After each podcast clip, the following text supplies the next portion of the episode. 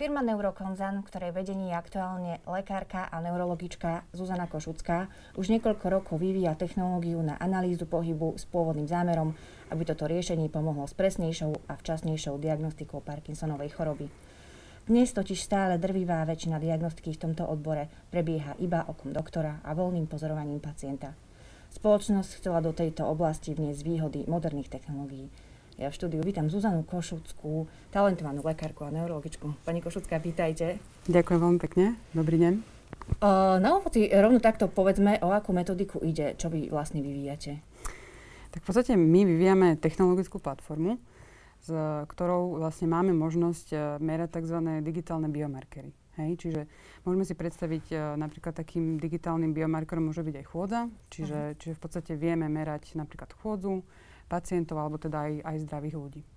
Vy ste tento produkt už uh, testovali, testuje sa na Kramaroch v Bratislave a taktiež bol testovaný na univerzite v Péči uh-huh. a v Brne. Ako títo testy dopadli? Tak myslíme si, že tie, tie prvé feedbacky sú, sú veľmi pozitívne ako naši, naši maďarskí a českí kolegovia a nám samozrejme, samozrejme nám dali aj teda nejakú, nejakú kritiku, mm. aj pozitívnu, aj negatívnu, negatívnu, ktorá nás naozaj teda posunula a myslíme si teda, že správnym smerom. A myslíme si, že, že, že aj tie ďalšie spolupráce, ktoré máme nachystané, že, že nám tiež veľa prinesú. Ako dlho už trvá tento vývoj?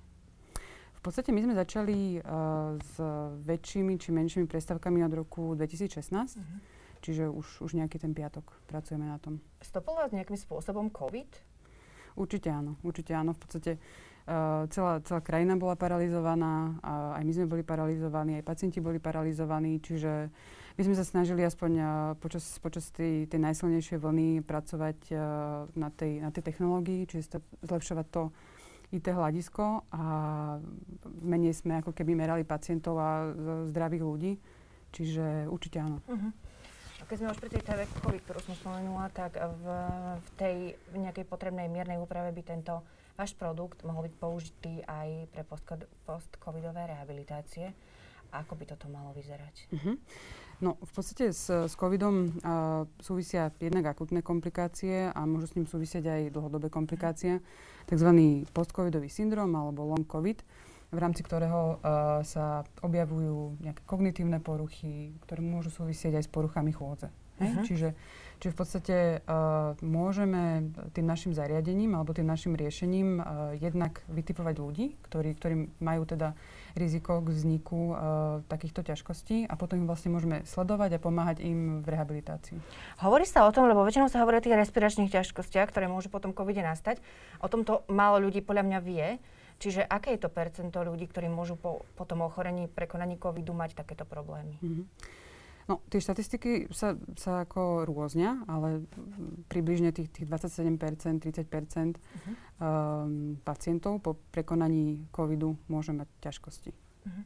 dlhodobo. Vy stále ešte pôsobíte ako odborný asistent na Lekárskej fakulte Univerzity Komenského. Uh-huh. Toto je vaša alma mater? Áno, áno. A okrem toho ste pôsobili aj na rôznych stážach v zahraničí, v Európe, v Izraeli. A ako tieto stáže prebiehali a kde to bolo konkrétne? Tak ja som začala uh, odbornou stážou v Níchove na, na klinikum Grosshaden, uh, kde som tak nejako uh, načrala do tých, do tých tajov technológie a proste vývoja. Lebo sme tam mali uh, profesora, ktorý, ktorý mal, bol teda lekár a mal aj, aj technickú vysokú školu, čiže on tam v podstate vyvíjal tiež uh, istý typ senzorov.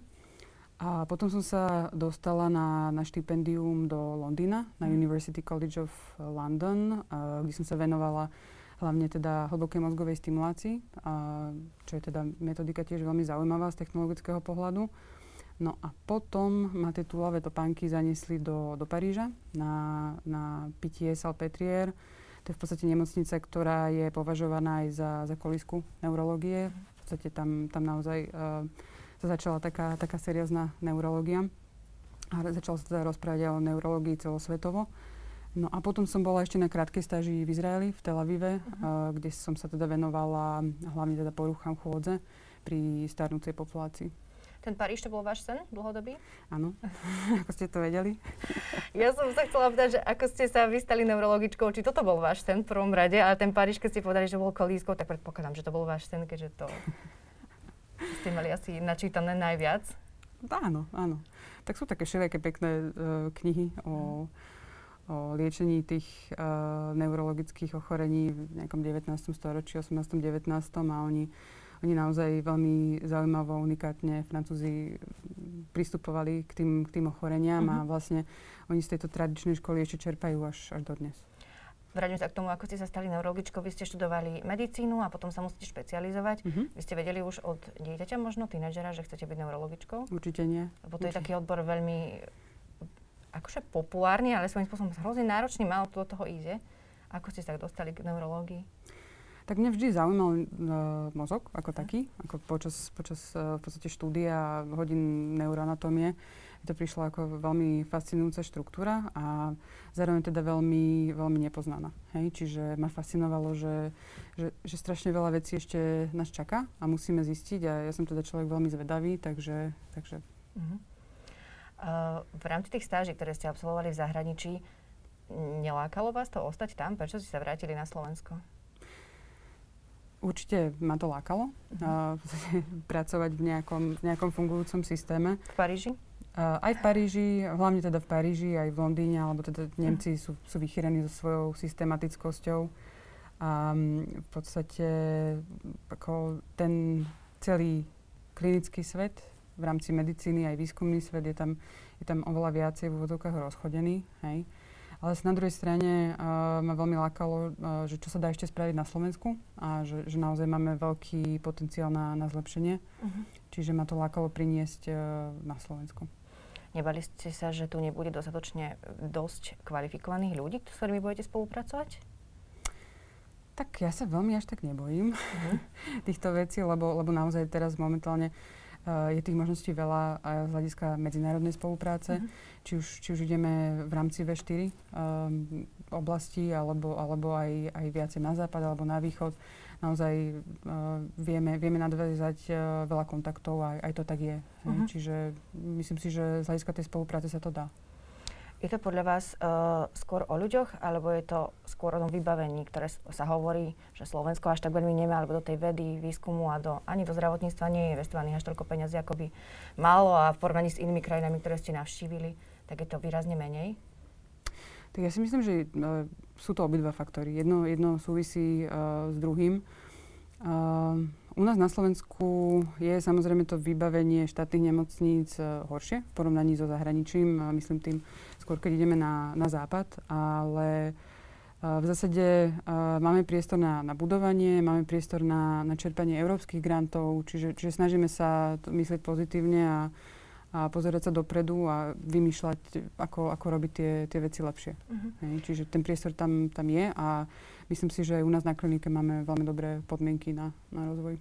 Keby malo Slovensko viac peňazí, bolo by to lepšie? Dovolím si tvrdiť, že áno. Uh-huh. Uh, veľký odliv tých mladých mozgov nastáva po ukončení univerzity. Absolventi naozaj vyhľadávajú tie zahraničné univerzity, zahraničné spolupráce, zahraničné nemocnice. Uh-huh. Uh, ako vyzerá váš tým, ktorý ste si dostavili? Uh, tak v podstate m, rozdelila by som to na, na tým v rámci kliniky. Tam sme, tam sme vlastne... Rozdelme. tam sme vlastne uh, skoro teda všetci um, Slováci. A potom v rámci Neurokoncernu, um, ako nášho startupu, tak tam máme uh, kolegu aj z Maďarska, ktorý, ktorý nám vlastne robí advisora uh-huh. stratégie, takže a máme teda otvorené aj, aj ďalšie spolupráce, tiež teda s Nemeckom a s Maďarskom. Ktorý sa vám zostavoval ťažšie? Ten na univerzite tým, alebo ten v neurokonzane? To je dobrá otázka. Um, ja si myslím, že to, že to sú obidve, obidve uh, role sú tak nejako, nejako komplikované, lebo treba naozaj správne motivovať tých ľudí, že prečo by mali robiť uh, či už tú klinickú medicínu, klinický výskum, alebo, alebo teda pracovať v startupe. Hej? Lebo to je, akože nie je to jednoduché ani v jednom, uh-huh. ani v druhom uh-huh. ohľade, ale určite zaujímavé. Čo láka ľudí viac? Ako koho? Ja si myslím, že to, že to e, závisí od, od povahy. A tá klinická medicína a, a výskum v nej je, je skôr uh, taký, taký viacej uh, svet istôt. hej? čiže človek vie, čo tam, čo, čo, čo čakať a mm, ten, ten svet startupový je taký dynamickejší, ale je tam je tam riziko. je tam sa, mm-hmm. viac rizika. Vy ste aktuálne vo vedení firmy Neurokonzan. To je významná biomedicínska firma. Ako dlho pôsobíte vo vedení? No ja pôsobím vo vedení od uh, júna tohto uh-huh. roku, čiže relatívne krátko. To nie je veľmi obvyklé, že uh, žena vedie takýto biznis a vám sa to ako podarilo. Toto bol váš cieľ nejaký, či ste si ho určili popri tom vývoji, ktorý, ktorý robíte? Hej, no pravdu povedz, ako som nad tým vôbec nerozmýšľala, že by som sa raz mohla dostať na túto pozíciu. A oslovil ma náš founder, Peťo Miklovič, uh, že či by som sa teda nestala CEO nášho startupu tak ja som najprv ako dosť uh, zvažovala túto, mm. túto pozíciu, lebo samozrejme ako je to veľmi uh, zodpovedná uh, rola. No a no, nakoniec som povedala, že teda áno. A tak snažím sa to robiť uh, najlepšie, ako viem. Takže. O čom je tá pozícia? Je viac manažerská teraz už? Ste vo funkcii manažera, alebo môžete aj prakticky sa nejakým spôsobom podieľať na výskume? Hej, no tak v tom startupe je to aj dobré, aj zlé, ale v podstate človek robí viacej funkcií. Určite my máme, my máme ten tým relatívne malý, čiže ja riadím nejako procesy a, a teda súčasne sa venujem tej medicínskej stránke a kvalite toho produktu. Odkiaľ získava tento startup uh, investície alebo peniaze teda na vývoj tých produktov? Akí investori vás už podporili? Uh-huh. Um, tak v podstate my sme boli podporení z Fondu investícií a, a technológií. Uh, a ďalšie financie máme od, uh, od firiem, uh, či už teda farmafiriem alebo, alebo deviceových firiem. A samozrejme sa uchádzame o, o rôzne granty a grantové schémy, z ktorých, z ktorých tiež vlastne čerpáme finančné prostriedky. Vy by ste dokázali fungovať iba v startupe bez univerzity, či by vám chýbal tento univerzitný, univerzitný priestor a tá atmosféra, ktorá na tej univerzite je? Dosť často sa nad tým uh, zamýšľam a, a myslím si, že by som si úplne čisto na ten startupový svet uh, nezvykla. Uh-huh. Zatiaľ. zatiaľ. Uh-huh. Takže ja mám, ja mám rada aj takú, takú, taký konzervatívny prístup k veciam, takže som spokojná. Ten startup sa mi tak všeobecne viaže s mladým kolektívom, s mladými uh-huh. ľuďmi. Je plný mladých ľudí áno, naozaj? Áno, určite áno.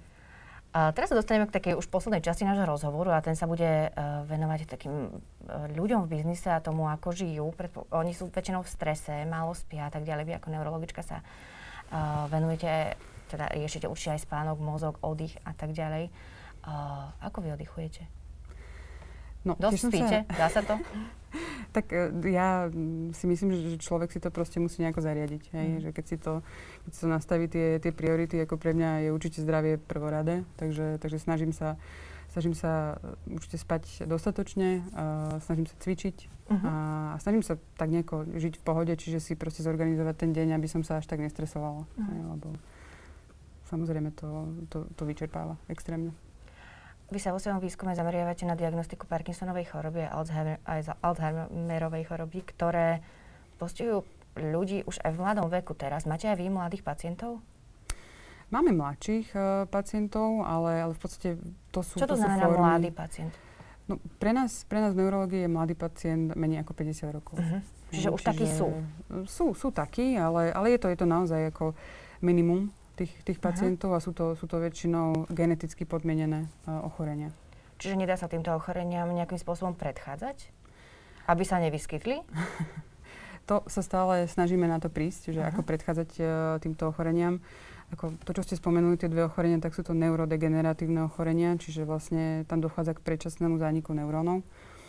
A my úplne ani pri jednom, ani pri druhom ochorení nevieme ten, ten prvotný impuls, že prečo sa to deje. Uh-huh. Hej, čiže to, čo, čo vidíme, uh, tak také veci ako pravidelná fyzická aktivita, tak to väčšinou spomaluje tie ochorenia, takže... Mm-hmm.